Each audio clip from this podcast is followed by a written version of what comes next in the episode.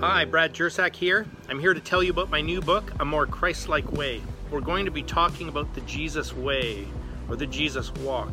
I'll start the book with some conversation about deconstruction, which is a very popular term these days, and I'll offer some alternative metaphors that I think are more gentle, such as art restoration, for example. Then we'll get into four counterfeit ways, ways that we've constructed that try to co opt Christianity and turn it into Christless religion.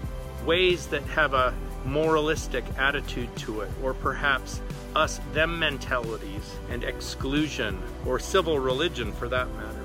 But then we'll get to the heart of the book seven facets of the Christ like way.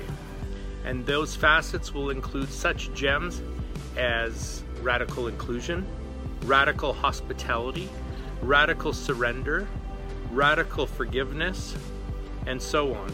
In this book, Jesus shows us what it is to be human.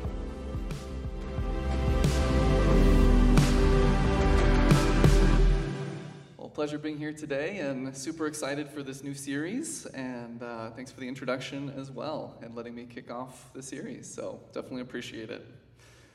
So, as far as this book goes, um, I've been familiar with Brad Jersak for a little while and been on my own spiritual journey, like we all have, for, for years. And um, a lot of my deconstruction, as it's popularly uh, uh, termed, started around 2013.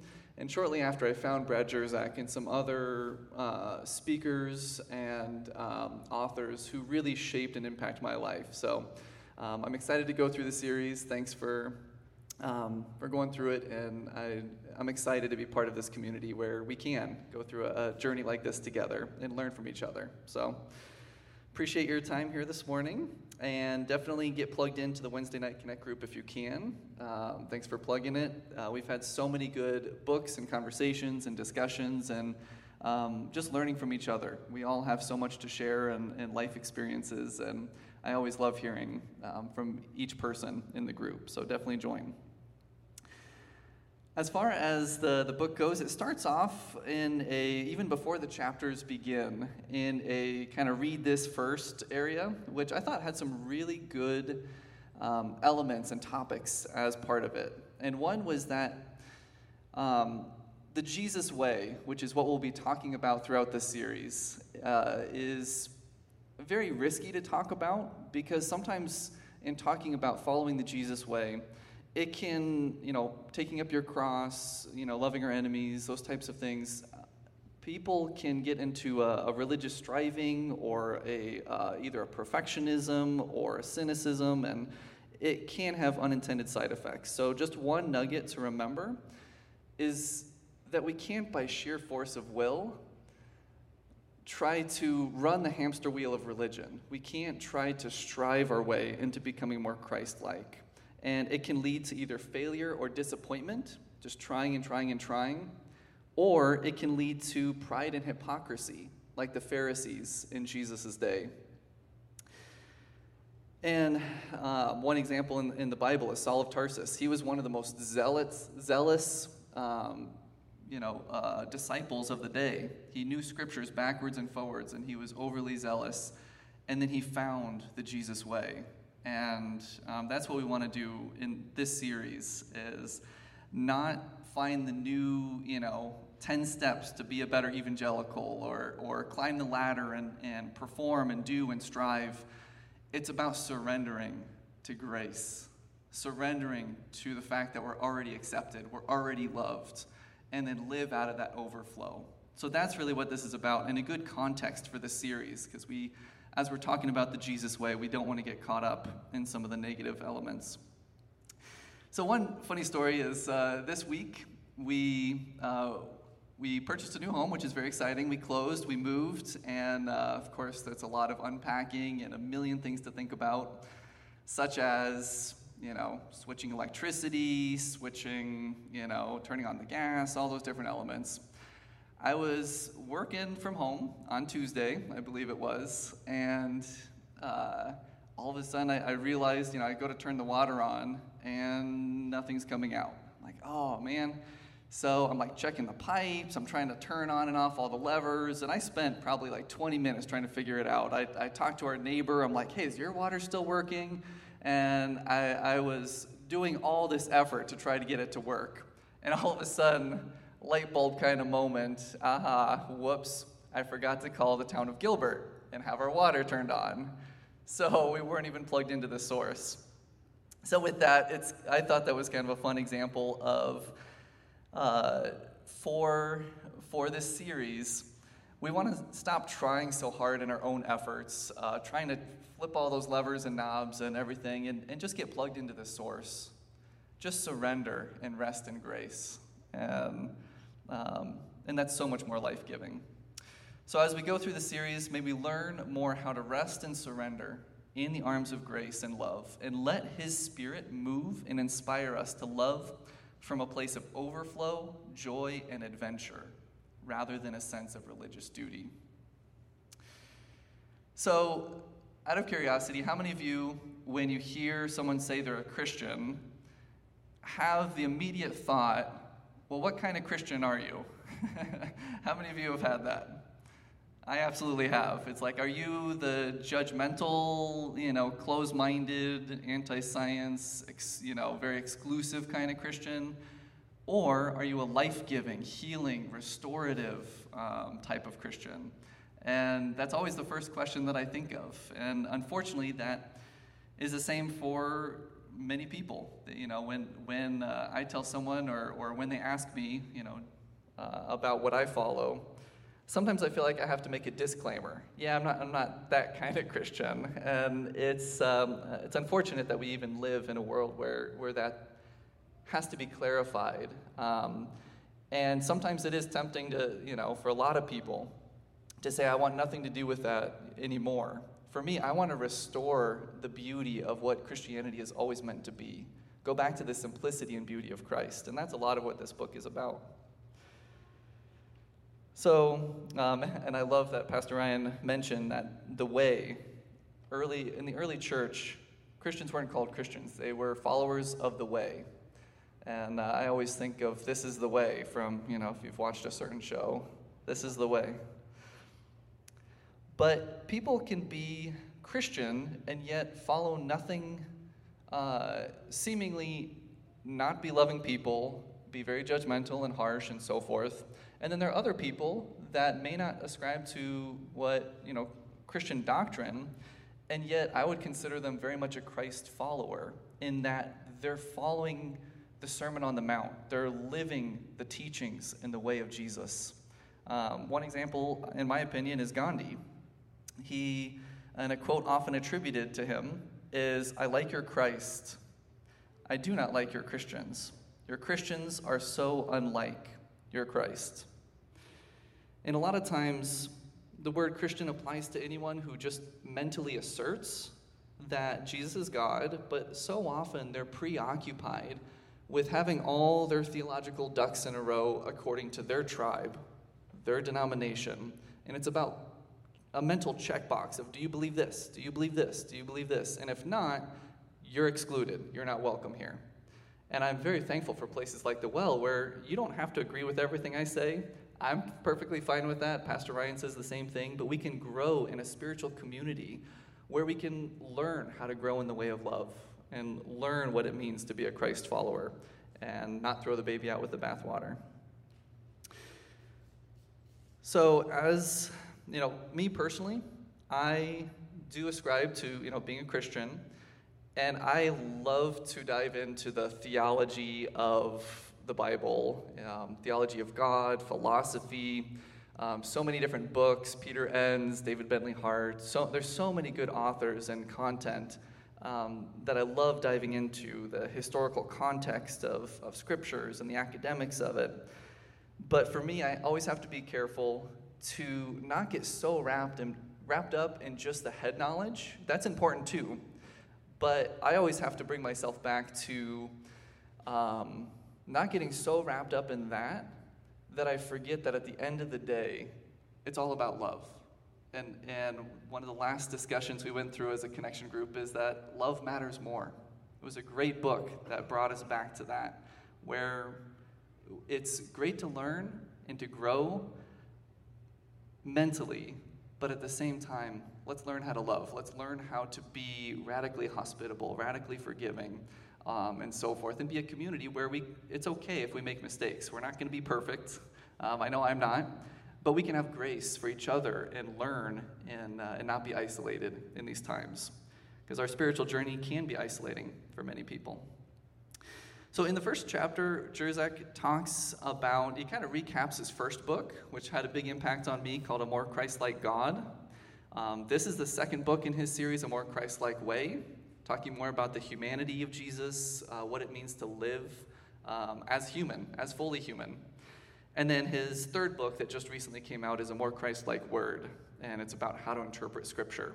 So, this is the middle book in that series. And he recaps the first book talking about four false images that Christians commonly worship. One is a retributive God, one is a distant God, one is a compliant God, and the fourth he talks about is a Santa hybrid, is what he calls it. And it fits in very well with even just coming off of our recent sermon series called Vintage Jesus, which was fantastic, talking about some of the counterfeits that people often believe when it comes to Jesus or God. And why does it matter what our perceptions are about God, about the divine? It's because we are, by nature, mimetic creatures, mirroring creatures. And so, subconsciously, we mimic the character and the actions that we attribute to God. And so, if we believe in a retributive and judgmental God, then that comes out in the way that we treat people. And to me, that's a big red flag of, of when people think of Christians. A lot of times they think of judgmental people. Maybe that's because people have a judgmental view of who God is, where God's angry at you, He's going to send you to hell, he, you're under his wrath unless you pray a certain prayer. All those kind of more fundamentalist type of views. So Jesus said in Matthew 7:20 that you'll know by the fruit. So it's always important to, to take a look at what is the fruit.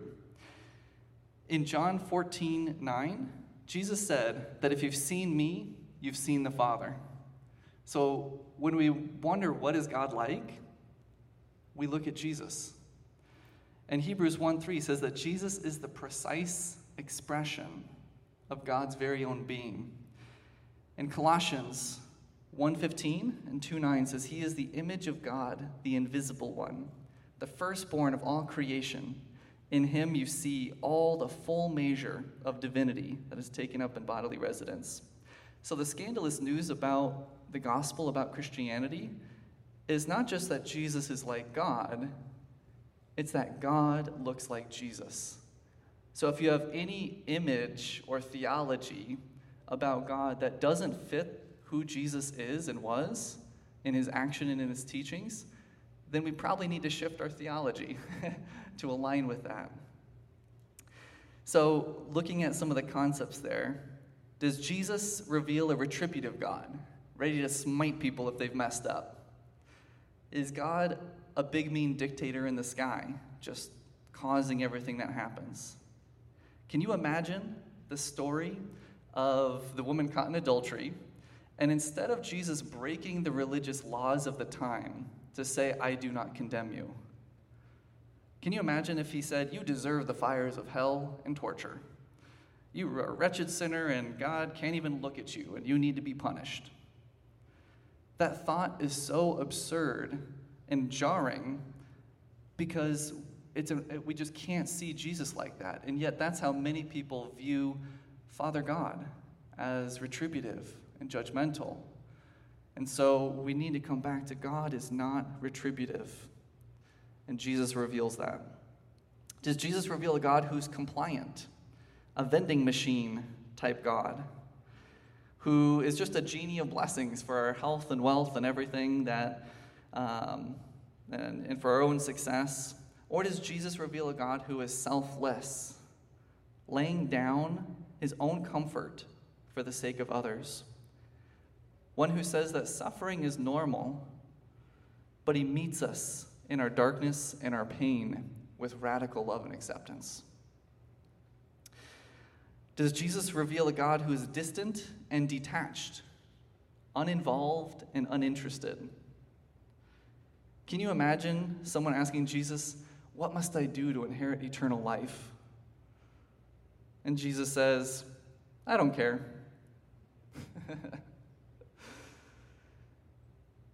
it's absurd. Jesus reveals through the incarnation, the crucifixion, in his entire life, that God is involved, he cares, and that regardless of what people do to him, he will never turn his back on us. He's closer than the air we breathe.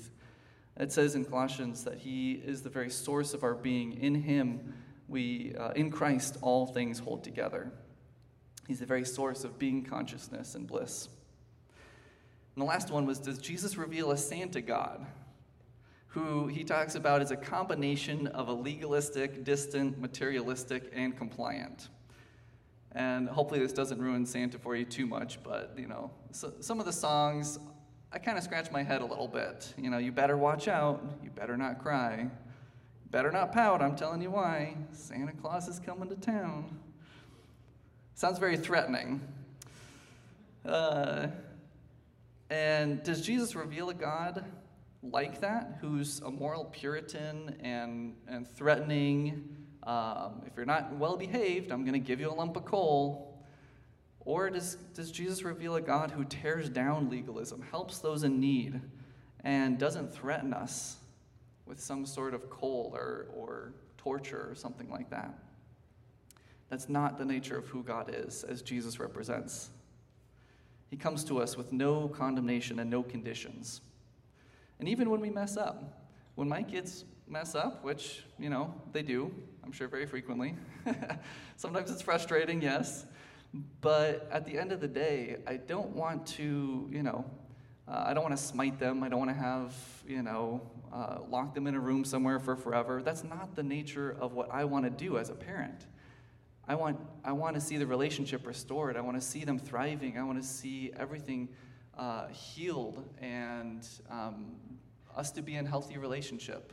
And this is the same is true for our Father God. And the last piece on that first chapter, too, is that um, we are not all knowing. I know I'm not. I don't know everything there is to know about science, the world, creation, um, God, the universe. And we probably barely know a drop in the ocean of who God actually is. So when we approach faith and spirituality, we need to have an openness and a humility, not a closed minded, dogmatic, I have all the right answers and you don't, and I need to bash you with my version of the truth. It is, uh, we, we need to come with a posture of it's okay if we disagree. It's okay. We need to have a humility as we go through our spiritual journey together. And to be able to do it in a community, which is, which is really what the well is. It's been a fantastic community, and I'm very thankful for it. So, in a community, um, one, one verse that I like is in John 13, 35, Jesus says, This is how everyone will know that you're my, my disciples. If you bash people with your opinions and judge those who disagree with you. Does that sound right? nope. I think that's from the uh, Common Bad Theology translation. How about they'll know you're my disciples if you deny science and exclude those who don't look just like you? Still no? How about if you pounce on and publicly shame anyone who makes a mistake or isn't as woke as you? Or how about if you have perfect theology and have prayed the sinner's prayer? That last one seems to be what most Christians believe, but Jesus says something far more radical. He says in John 13 35, This is how everyone will know that you're my disciples, if you have love for each other. That's it. It's not how many theologians and books you've read. It's not, it's not mentally asserting all the perfect doctrines and having every, all your ducks in a row. It's are we learning how to love? And I'm not there yet. I'm still learning, I'm still growing. You know, being a parent definitely challenges my patience sometimes. but we're learning how to grow in love. And that is what should make Christians stand out. Those who go the extra mile, even for those they disagree with. Love that extends grace, that accepts unconditionally, that heals and restores. A love that is brave, a love that threatens powers and principalities who don't want the status quo shaken. A love that refuses to fight violence with violence and that serves, a love that serves with humility. A love that ultimately makes the world a better place so that we can let His kingdom come and His will be done on earth as it is in heaven. So, one breaking point for many people is they just see what a lot of times Christianity has become and what it looks like in this day and age. And they, they don't really want anything to do with it. They see Christianity and they don't see Christ in it. They don't see the way of love. It looks nothing like Christ, and so a lot of people want nothing to do with it. A lot of times, these people are called the nones and dones because under religious affiliation, they mark none. Sometimes they're referred to as ex evangelicals, and many are just disillusioned and leave Christianity altogether. Some become agnostic, and there's everyone's on their own spiritual journey. Others still very much love and follow Christ. They just struggle to see him in the organized religion that they've been handed. And they're some are lucky enough to find a community like the well where we can have a spiritual community that that we can wrestle with things with, with logic with reason with science with um, spiritual community that, that values people and doesn't bash bash you or exclude you if you don't agree with everything perfectly.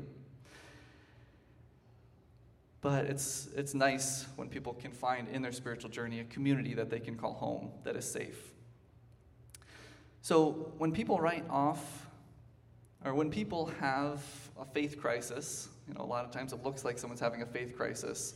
A lot of times they're just seeing a version of Christianity that, that doesn't look Christ like, and they're rejecting that in their spiritual journey. They're deconstructing that, the false image of what God and religion has presented them with. And I like how Brad Jersak says, I struggle to understand how, in this era, millennials are said to be the ones with the faith crisis. If we hand our sons and daughters a faith exposed to misogynistic, racist, unconcerned about creation and the poor, they aren't wrong to leave it. Some Pew research shows that between 2009 and 14, the deconstruction or dechurched movement is growing at at least double the rate of the evangelical church. And yet, many who are still who are leaving organized religion still consider themselves spiritual and having some form of faith they just don't have an outlet a community like this that they can be a part of where we can spiritually journey together in a healthy and um, productive way and so I'm thankful, like I said, for places like the well where we can journey together, learn from each other, ask questions, wrestle with our, our faith and our doubts. We can read the Bible in light of its historical context. We can embrace science and logic. We can stand against racism. We can embrace inclusion. We can strive to have a, a humility and a grace. And we seek to follow the way of Christ, which is by nature loving, inclusive, accepting, and transformative. So in chapter 2, he talks about the, the word deconstruction.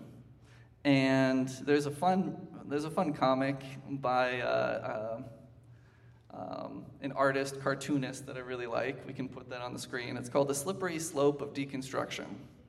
There we go. People in the upper right says you need to be careful. This whole deconstruction thing is a slippery slope. How many of you have heard that? Here we go on the left, the, the deconstruction slippery slope, slippity slide and going down, and all the people at the bottom are, are having fun and, and feeling good.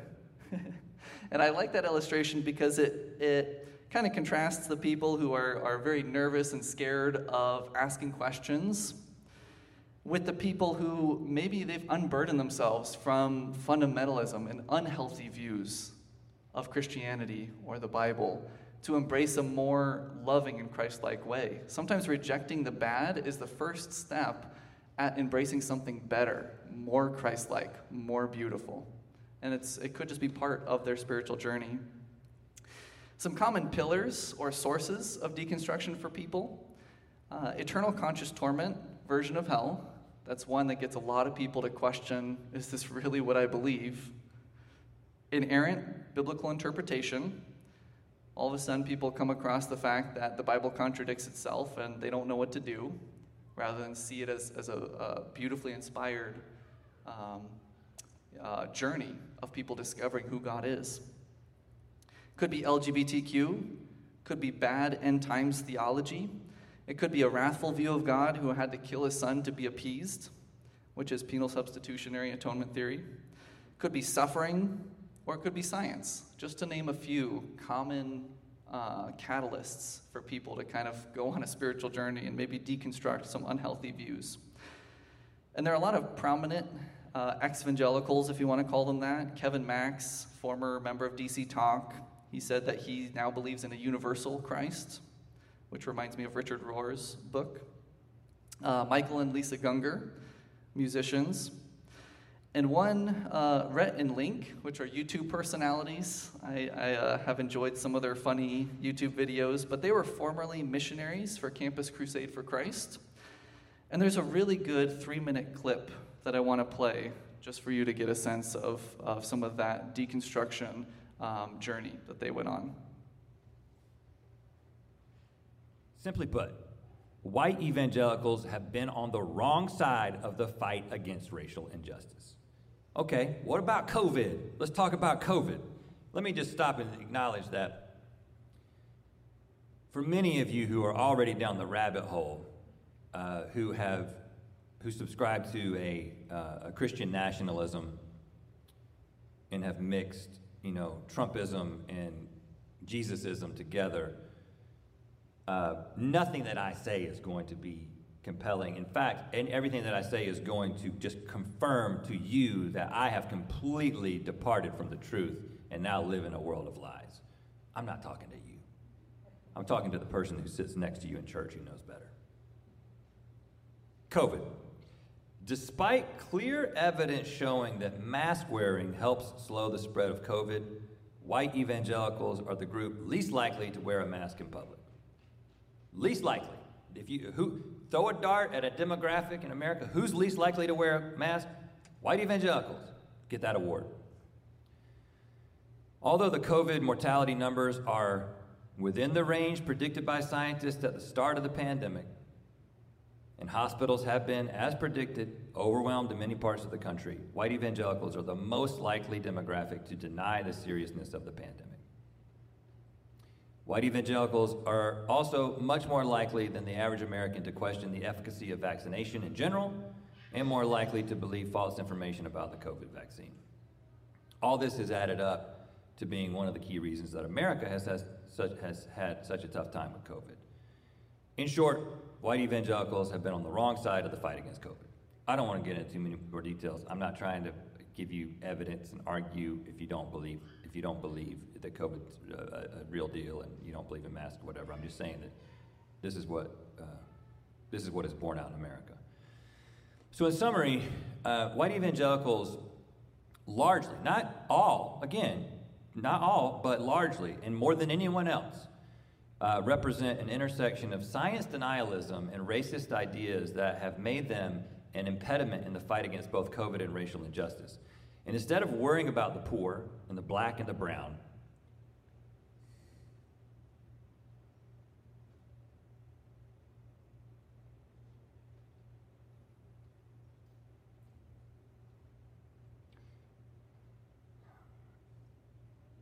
who are more likely to suffer from both the pandemic and racial injustice.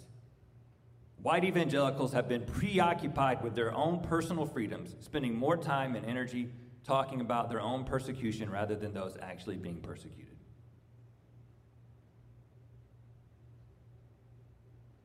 Sorry.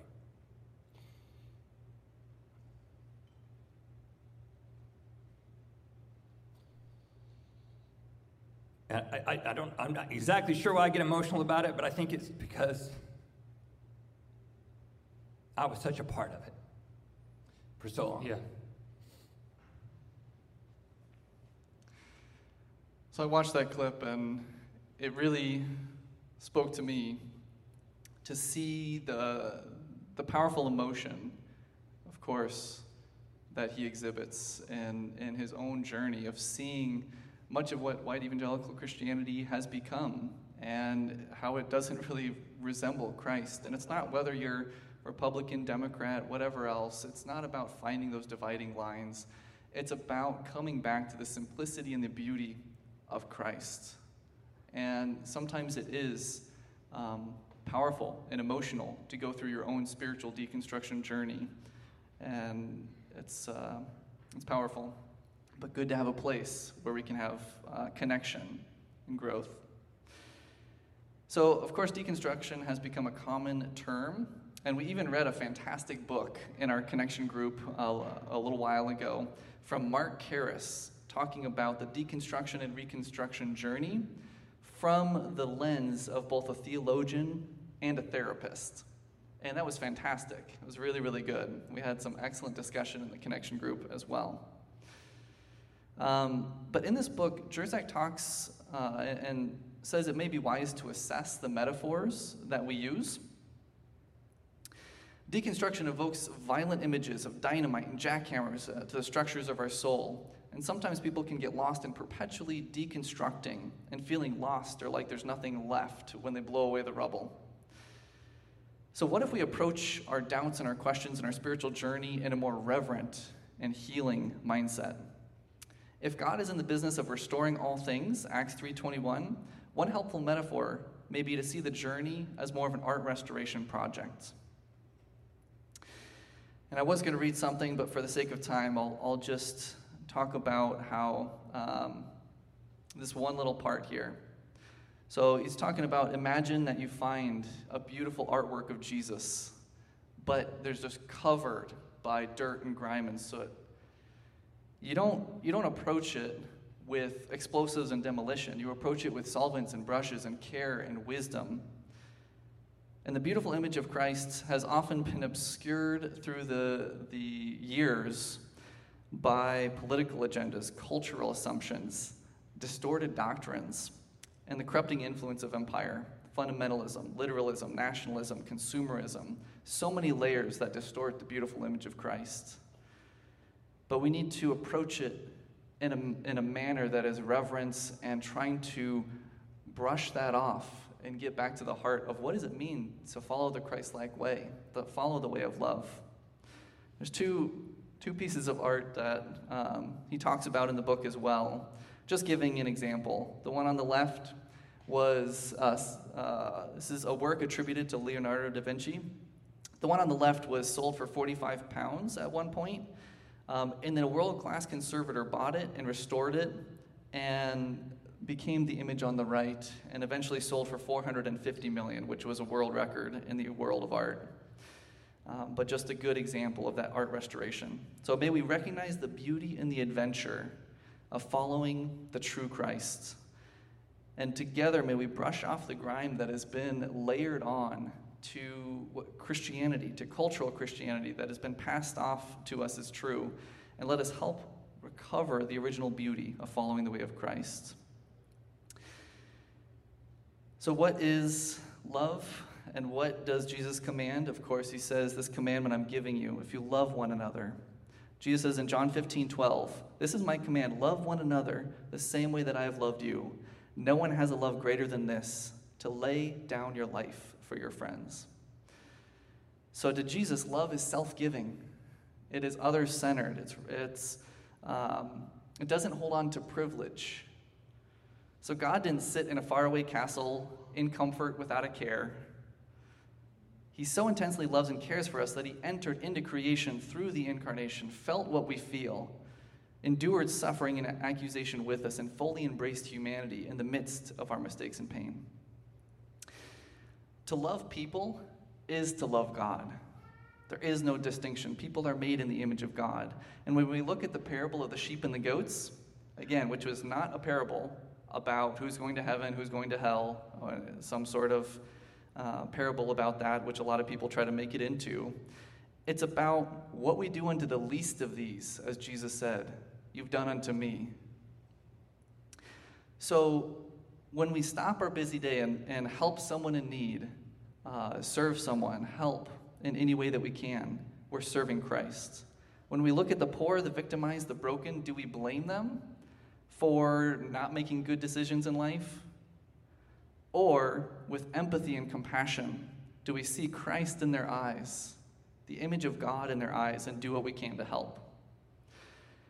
1 John 4 7 and 8, um, and then 20 as well, in um, the N.T. Wright translation says, Beloved, let us love one another because God, because love is from God. And all who love are fathered by God and know God. The one who does not love has not known God because God is love. And if someone says, I love God, but hates their brother or sister, that person is a liar. Someone who doesn't love a brother or sister whom they have seen, how can they love God whom they haven't seen? So that love, just in this in the same way that people have said, all truth is God's truth, no matter where it comes from. All love is God's love, no matter where it comes from. So, how do we grow in the, the way of love, in the way of Jesus? Do we strive more? Do we try harder on that hamster wheel of religion? Or do we respond to grace, which transforms us from the inside out? 1 John 4 19 says, We love because he first loved us.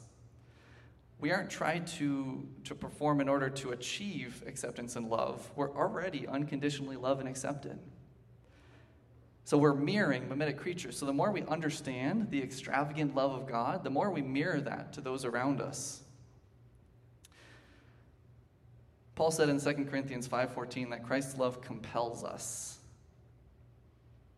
It's that love that compels us. The more we receive that love, the more our hearts are expanded to love those around us. So see yourself as lovable and worthy of love. Don't believe the, that theology that says, I'm such a worthless worm, I'm wretched, I'm horrible. That is so contrary to what Christ says. And even as a father, if my kid said that to me, it would be horrible. And there's a great cartoon here I wanted to share that I also really enjoyed. It says, How a child should not talk to his father. Dear father, I'm unworthy to be called your child.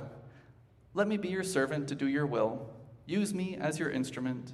Take my mind, take my heart, take my body, take my life. I am nothing, so consume me for your purpose and for your glory, even though I'm the worst person in the world. It's jarring, isn't it? Because no child should ever talk to their father or mother like that. And yet, that's how a lot of people see themselves when it comes to their Christian faith. How many of us talk to God. So we need to get rid of those negative mentalities and see yourself as, as truly valuable, because that's how God sees you. So I want to do a closing meditation exercise. So if we could have some, some background music, and we'll do a meditation exercise to close us out.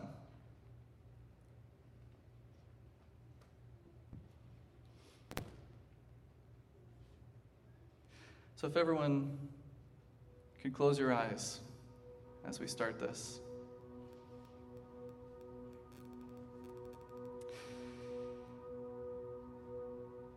As you breathe in, think about the God in whom all things hold together.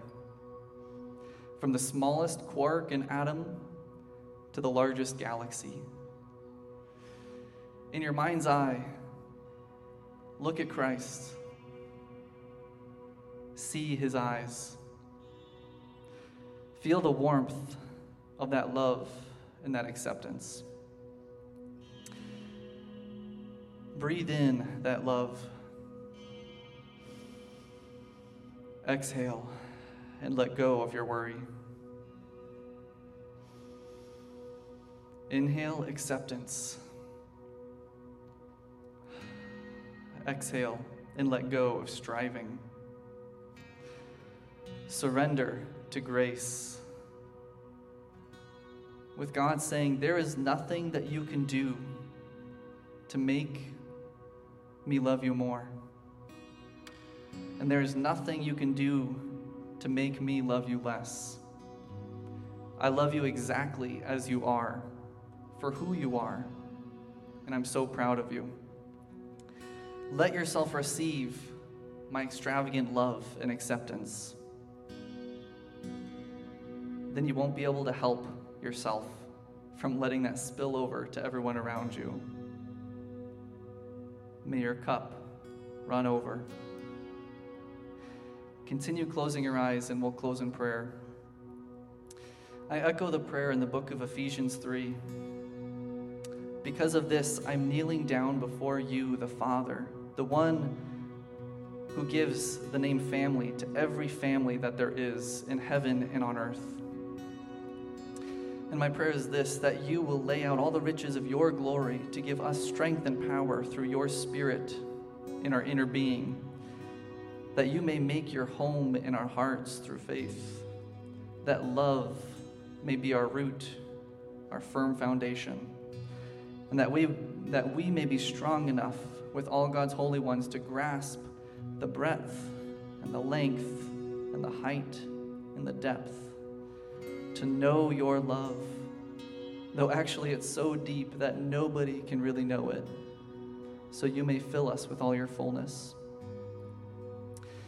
God, thank you that you are not a retributive or distant God.